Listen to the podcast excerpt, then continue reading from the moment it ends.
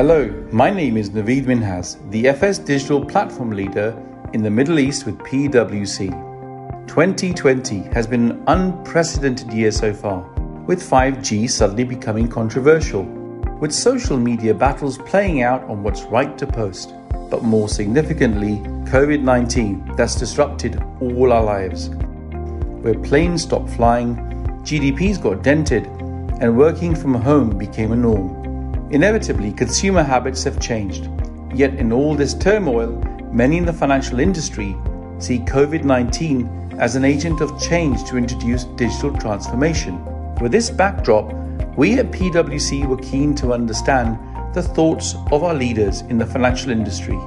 So, in this series of podcasts, we'll be asking our guests, what's your why for FS in digital? So please join and share your comments for us to engage in the months ahead. Hi, we're lucky to have with us Yuri Misnik today, a seasoned technologist He's the group CTO of FAB, First Abu Dhabi Bank, one of the largest banks in MENA. He comes with a rich history from National Australia Bank, from HSBC, from AWS, and even Microsoft.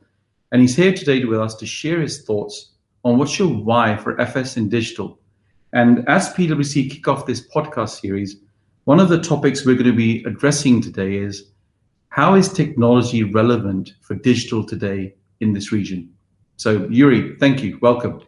Uh, thanks, Naveed. Thanks very much, and uh, very happy to be here, and very happy to be talking to you. I hope we have we're going to have a very interesting conversation today, and uh, and it's sort of very uh, very exciting for me to be uh, here in the region uh, as well. i am new to to Middle East. I've spent my previous life mostly either in Asia or Australasia, in Australia, and sort of Singapore as well as in London. Um, and uh, that's very different, especially with this whole situation around COVID and all the challenges we're having right now. But very happy to be here. Thank you, Yuri. Great to have this discussion with you today to kick the series off uh, on what's your why for FS in digital. Yuri, 2020 uh, was your first year in the region, and uh, with COVID, it's certainly been a year that many of us don't want to repeat. Um, we can already see the impact of COVID. It's very visible with uh, empty branches and definitely the rising online transactions that we all see across the industry. And it's a bit ironic how COVID is now seen uh, as an agent for digital transformation, which really is my first question for you, Yuri, which is Is digital transformation real? And does it make sense for banks? That's, that's actually a great question. And uh, and we've been thinking a lot about it recently because, you know, as you talk to uh, different people, industry experts, uh, consulting companies, uh, everyone uses the word digital transformation almost every second sentence, and and it's it's it's actually a good conversation. I think digital is real. Uh, I actually think the word transformation might be a bit uh, too much to use. I think what we're doing, we're definitely doing, you know, a digital transition or digital evolution uh, rather than transformation. And transformation is yet to come, for sure but yeah. uh, very few banks or very few organizations in financial services actually did this this transformation. And let me sort of elaborate a bit on this. I absolutely believe that uh, you know actually maybe we should say a little bit differently. We're doing a digital catch up. Uh, that's probably a better way to say of what's happening uh, in FSI right now.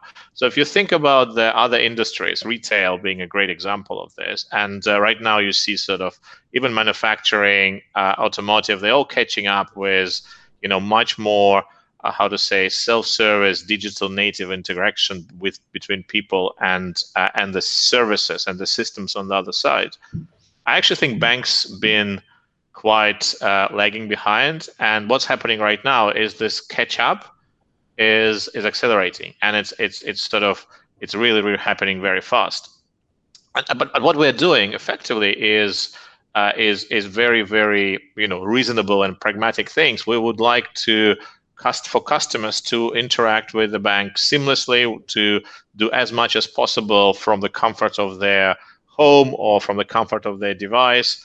Uh, to be able to actually do everything which they or process everything which they do really quickly and really fast. So sort of straight through processing and automation, uh, which helps the customer and also which helps the banks. But I do believe that this is sort of catch up this is not transformation. I also believe that as an industry, yeah. we uh, definitely uh, are yet to see the you know fundamental um, qualitative transformation of banking and financial services, and I don't yeah. think anyone knows how it's going to happen. Uh, yeah. Because effectively, you know, some things will remain, uh, but some things need to be massively changed because we're still doing banking the same way in majority of cases as we've been doing it uh, for the previous, I don't know, 10, 20, 30, 50, 100 years, right? We're still selling the same products. Uh, we still have these different product lines, which sometimes for the customer doesn't make too much sense, but we're still doing it because we've always been running and it's very comfortable for us. So yeah. there's definitely be players in the in the industry, uh, and you know maybe Fab, um, you know, will be one of them, but uh, definitely with players who would change the way uh, people change the way people do banking and people deal with banking uh, in and corporates deal with banking in different places. Uh, but I think it's a lot of it is yet to come. So, you, so you've you've actually picked on a very core theme there in terms of for for how long uh, people have been, in banking continue to be doing the same thing over and over again.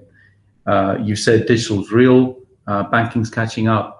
If if if we go back to though, what's not going to change in banking, and and your point that you just made about having more informed choices, is is technology then really today for us as customers about looking to banking for making more informed choices? Uh, that's a great question, and, I think yes. But let me start with uh, with a little bit more sort of behind in terms of what's not going to change. I actually think we should learn from what happened in the retail industry, uh, where effectively what's what's what's constant is um, the there's sort of desire for customer to have relevant, meaningful information to do an action in the retail space to buy something, right? And yeah. this whole big flywheel of Amazon, which I think is an amazing thing, an amazing way to, to, to represent it, which connects choice with you know number of customers buying with efficiency and pricing and sort of accelerates. So things from my perspective, which is not going to change, is customers would like to have, always like, regardless of what, would like to have real-time, actionable, relevant information, which helps them to make financial decisions.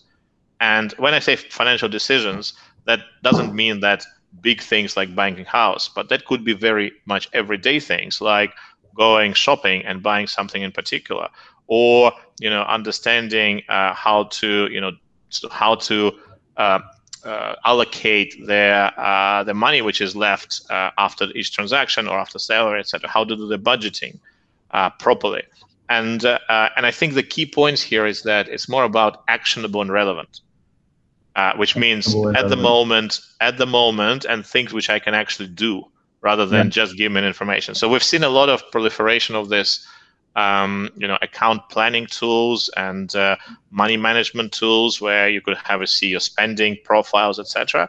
But it's very. If you look at all this all these tools, it's very hard for a for a real you know, normal person to actually understand what to do with this. Right? It shows you lots of graph and lots of patterns, but it lacks this actionable bit in terms of what can I do today uh, to do things better and what better means you know how to achieve my goal. So packaging it all together i think this is sort of super critical and this will remain because that's what's what's important for a customer.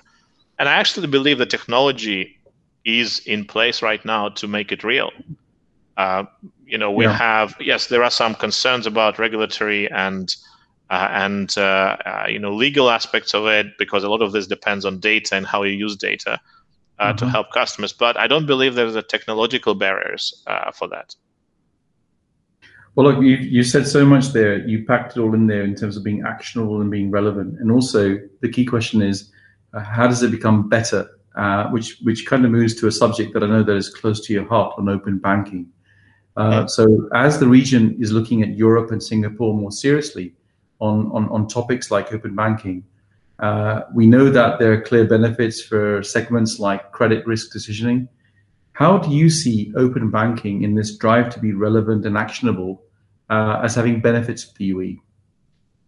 Uh, thanks, uh, thanks for that. I was I was I was lucky enough to to see open banking starting in the UK uh, when I was in HSBC, and I've also been part of the uh, group working on open banking um, uh, standards in Australia. So I've seen sort of both sides of it. I think Hong Kong and, and, Singapore took a little bit different approach, but still sort of moving in the same direction. I do believe that open banking is a great thing because uh, not only it will drive the ecosystem and it will sort of enable innovation uh, in the industry, uh, it also will actually help banks to be more effective because and, and banks to be more competitive there are two things which are sort of very important in this, in this case. One is to have a, a level playing ground so that everyone is, is in the same situation, regulatory compliance wise, um, legal wise, etc. So, um, you know, I want to be providing uh, open banking APIs as a bank, but I also want to be a consumer of the data. I want to use other financial institution uh, APIs to actually connect and bring data into my realm and do something with it and actually help my customers to do better. So having this level playing field is very, very important.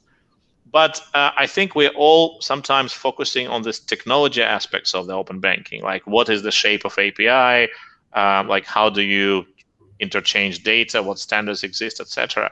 But I think actually the trick is not there. The trick is deal with uh, data and consent right? Yeah. And and sort of consent is a very big word, but fundamentally, what is a problem is how do you explain to customers, people who are you know normal everyday uh, people doing their jobs not related to banking, not related to financial, how do you explain them what they're signing up for?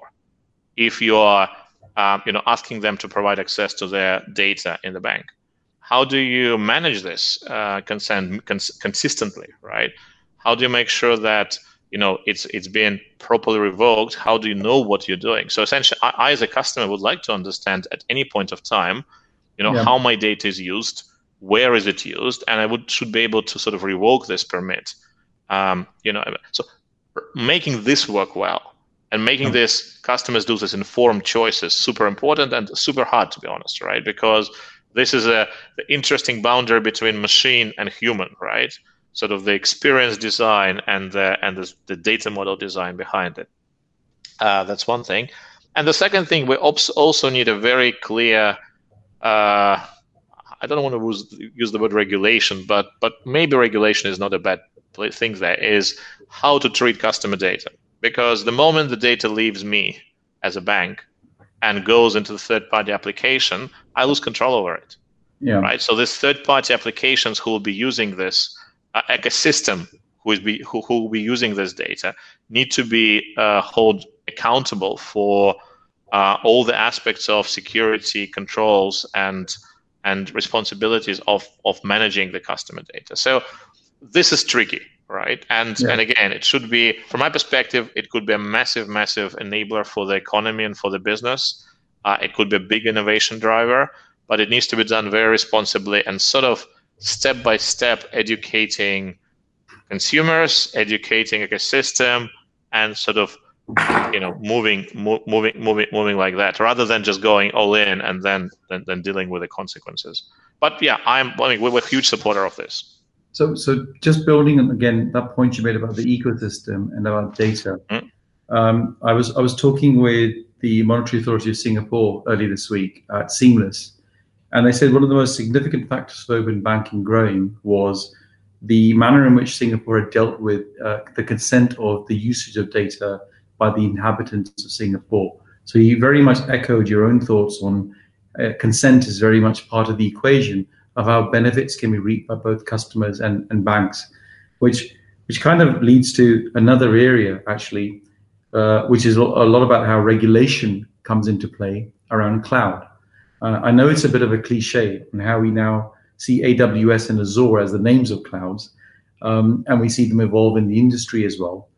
How how do you Yuri see cloud being a play for banks? Is it is cloud a play for banks to be competitive, or is cloud a play for banks to to grow, or or both, or even to experiment? How would you, given you're very close to this subject in terms of your own uh, presentations on this topic, how do you look at cloud for banking? Um, it's it's very hot topic as like everyone is talking about cloud right now. Even the people who actually don't do cloud, they still talk about it. And And so we, uh, I personally believe that the cloud is uh, is inevitable, and it is the only way for a modern technology, um, modern enterprise technology to evolve. Let's call it like that. Mostly because a few factors, right? One is efficiency. Cloud is definitely a massive efficiency play.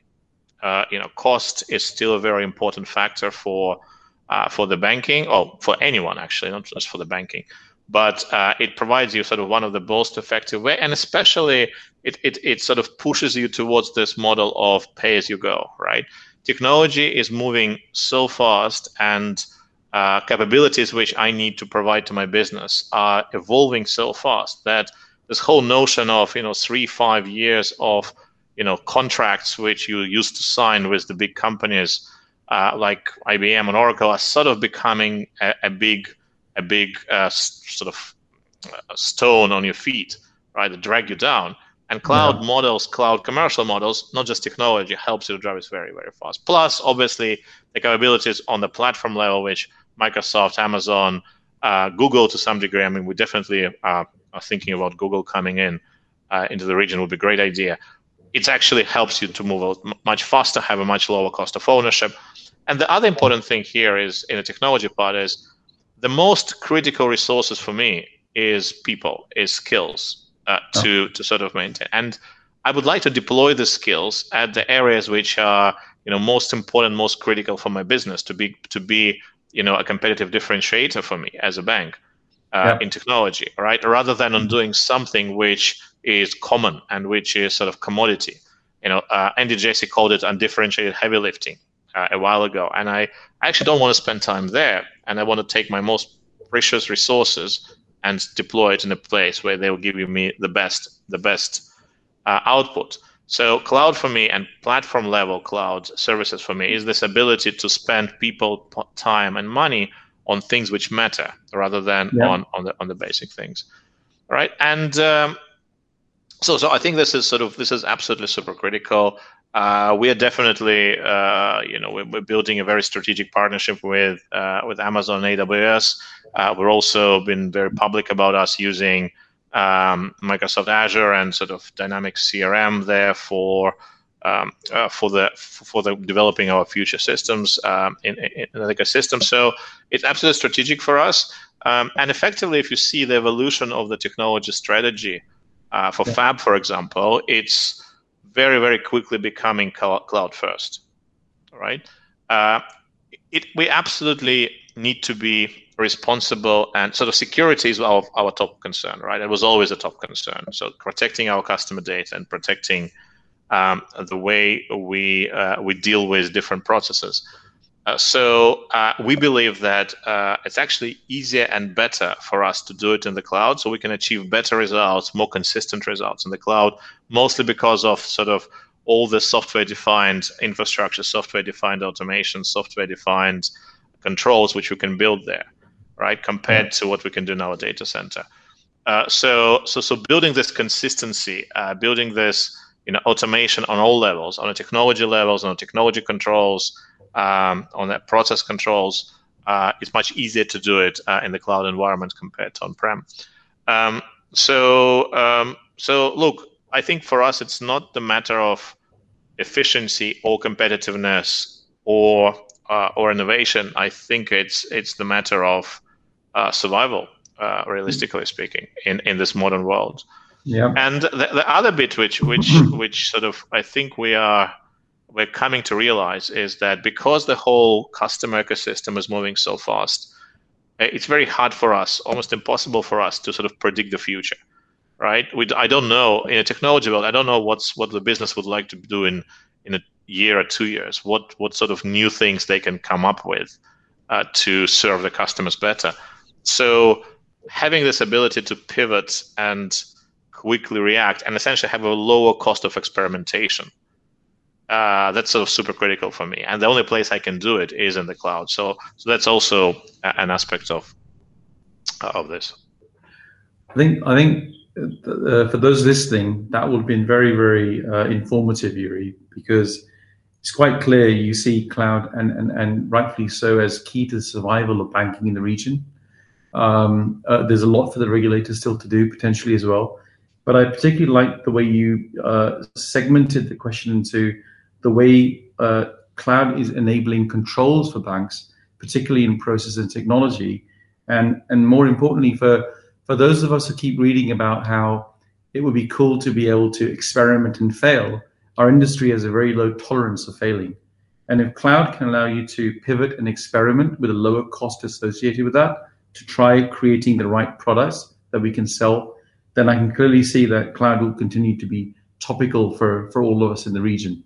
Um, so Absolutely. To, and, I would, and I would add a little more in terms of sure. the when we talk about a lot of people have this negative connotation to fail, right? Yeah. I I would I would actually use this more as a you know experiment and and adjust, right? Uh, yeah because uh, in this case, uh, you know, your failure is just to understand, okay, I'm trying the new business model, I'm trying a new service, and you know, I might do it, and then I realize that I learned something from it, and I want to do it slightly different. So this is the, the concept of pivot is, is super important uh, uh, in this division. But other thing which I want to add is, is it's, it's very close to my heart as you can see. But the, the, the whole concept of you know how much you can invest in the security of your own data center of your own estate compared to if you go to the hyperscalers how much money they're investing in the security of, of their data centers and you know we as a standalone bank it doesn't matter whether we are FAB or whether we're JP Morgan uh, or uh, or Bank of America. We would never be able to actually funnel that much money into you know something which which which effectively uh, doesn't necessarily provide that much ROI. This is sort of the basic. So yeah. we believe the cloud is more secure or equally or more secure uh, as our data center, but definitely, and we see this innovation there happening very very fast. So it's another aspect of things.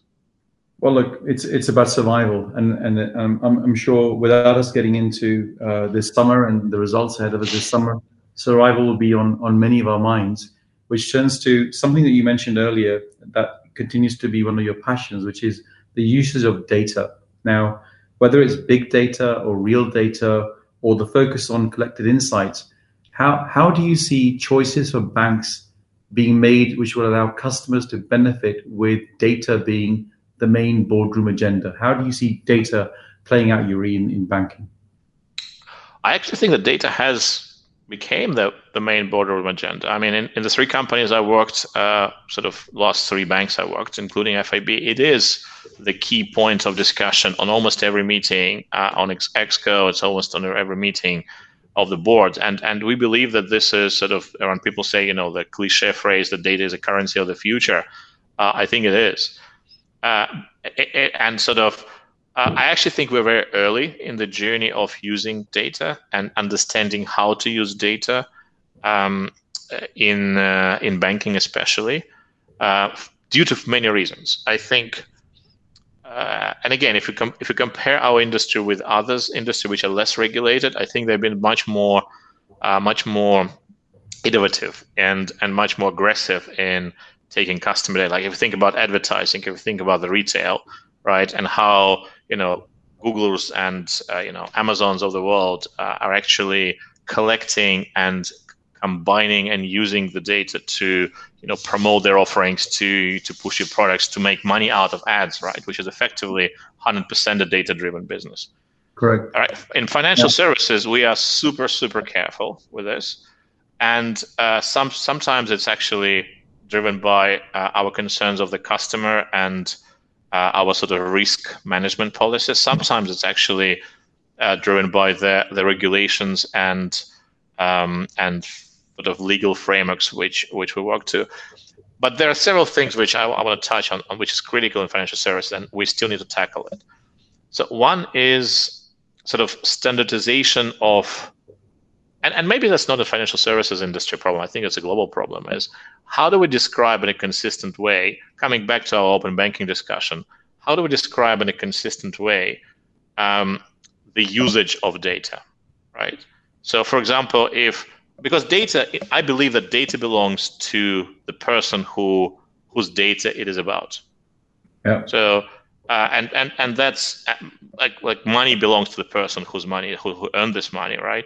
Data belongs to the person who generated this data. Uh, and it will be super interesting, and especially in financial services, right? On one side, we want to describe how we're going to use this data. Like if I am, uh, if I have all my transactions, uh, if you have all my transactions, right, and you want to um, to do something with them and do some analytical uh, workloads and maybe sort of get some insights out of this data. Um, first of all, please tell me how you're going to be using it, uh, and in a way which I would understand.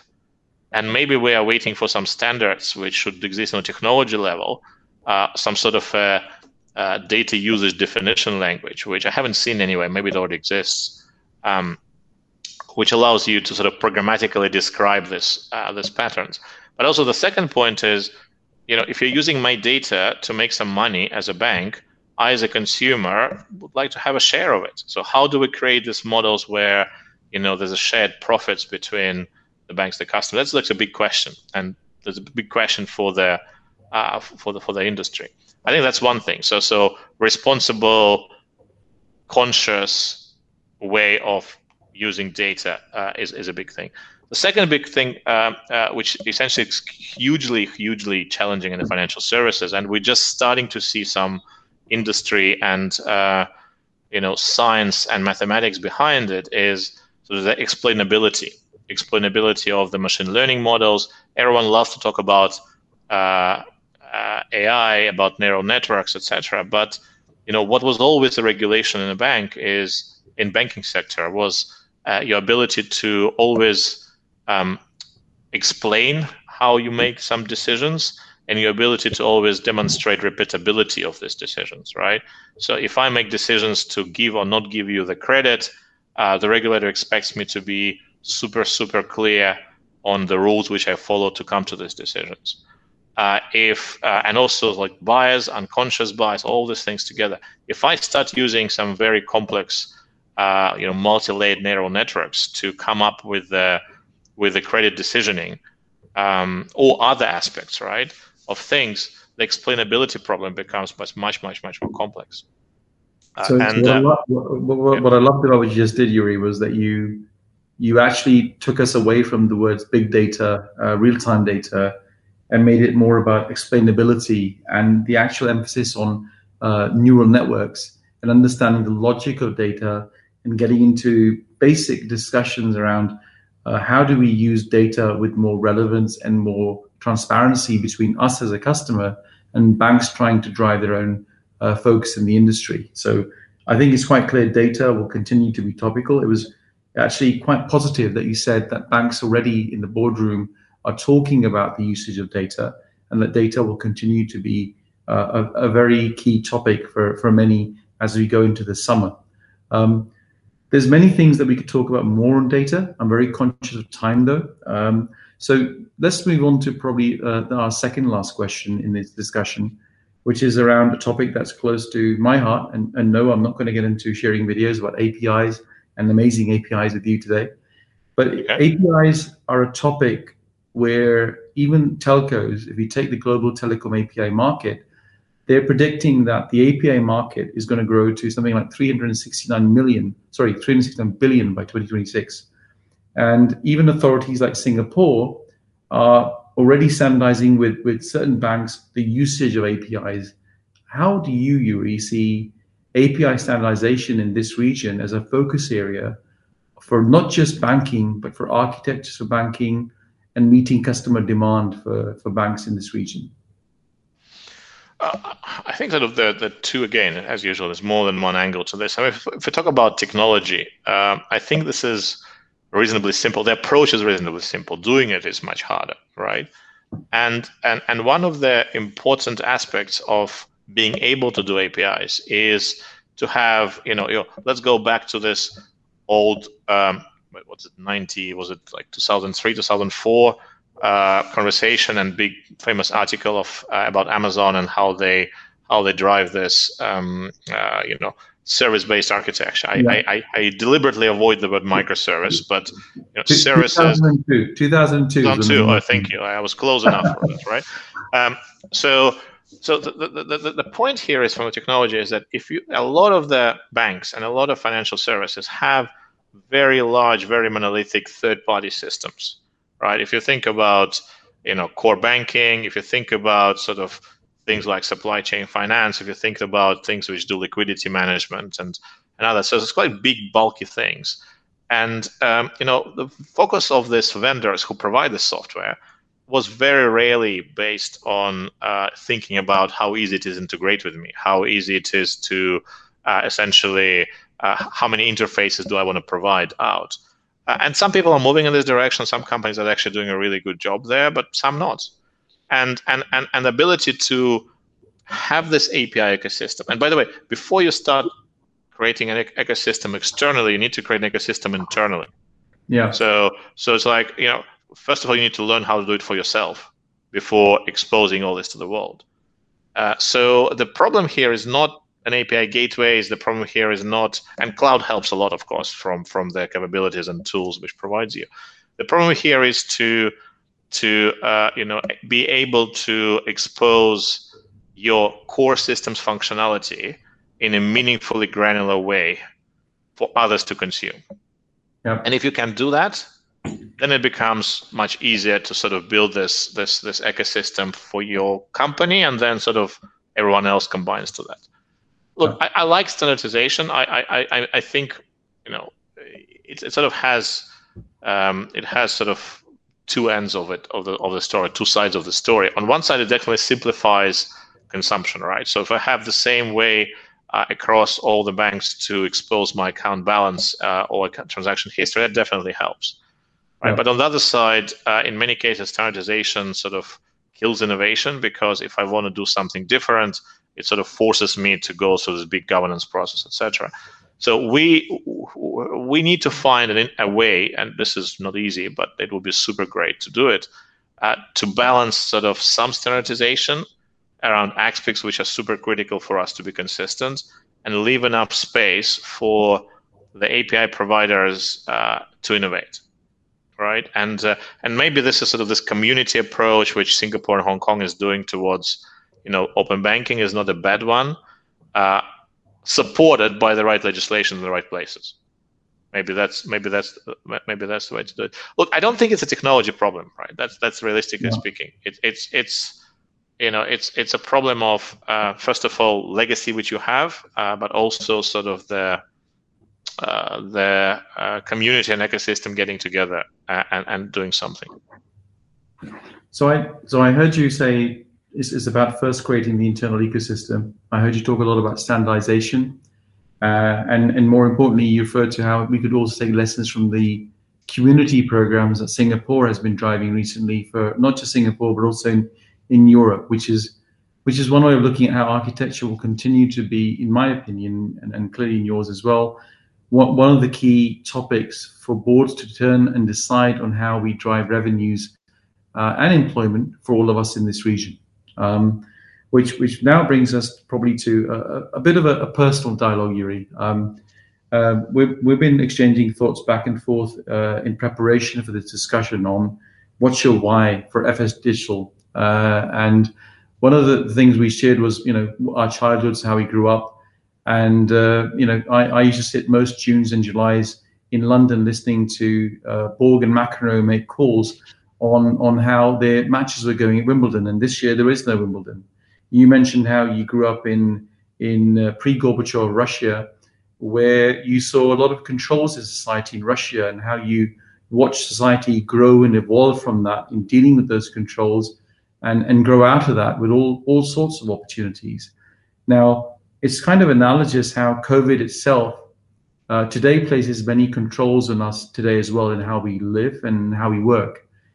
Uh, my question to you is really, given the changes you've gone through yourself in your life from from pre-Gorbachev Russia to Australia to London to, to now in Middle East Africa, how, how does this all temper your view for how you see banking or, or this region evolving going forward? I would I would probably take a bit more bit, bit more tech, technology perspective on this. I think that's a very good question. And look, uh, going through sort of my sort of young age, sort of when, when the perestroika I hit was I was what I was ten. Perestroika um, and glasnost.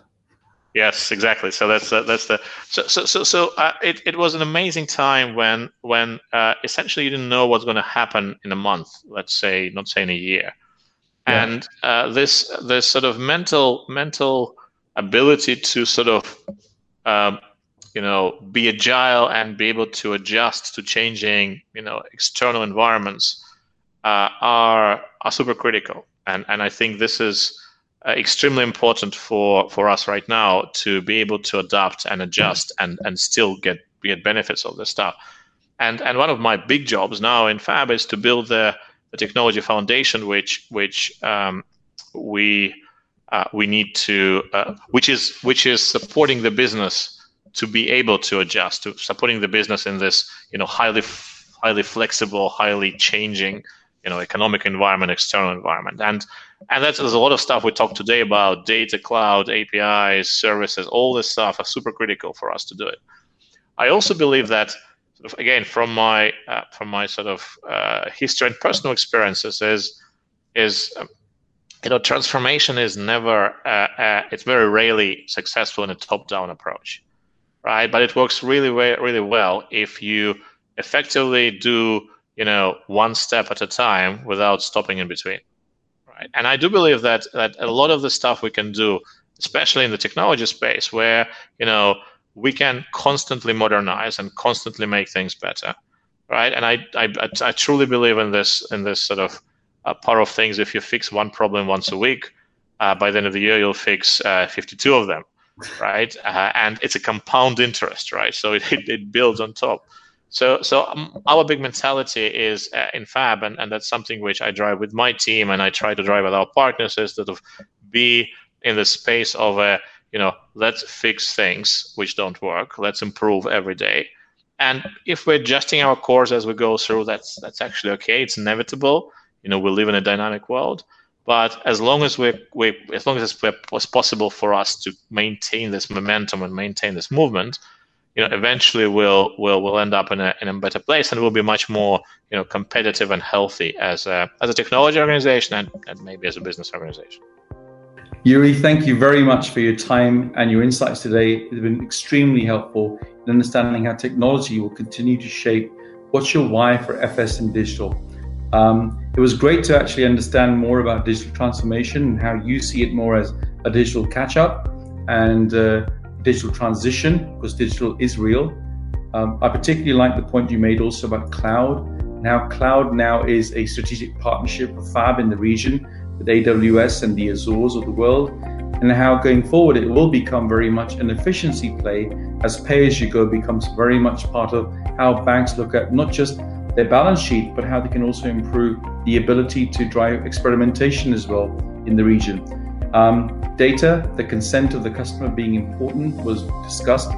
And lastly, but not least, the point you made about how you saw so much change around perestroika and how you overcame that uh, in, in, in, not knowing what was happening from one month to the other to, to deal with the transition, how we could all learn from that post COVID aim to essentially solve one problem a week, which would open up so many opportunities for us in the region for technology and also in digital which is the subject of today's episode. Thank you, Yuri, for your contributions and your time. And we look forward to hearing more from you and from our listeners in terms of how they look at this podcast and how it will drive more dialogue and engagement in the region for us all. Thank you. Bye bye.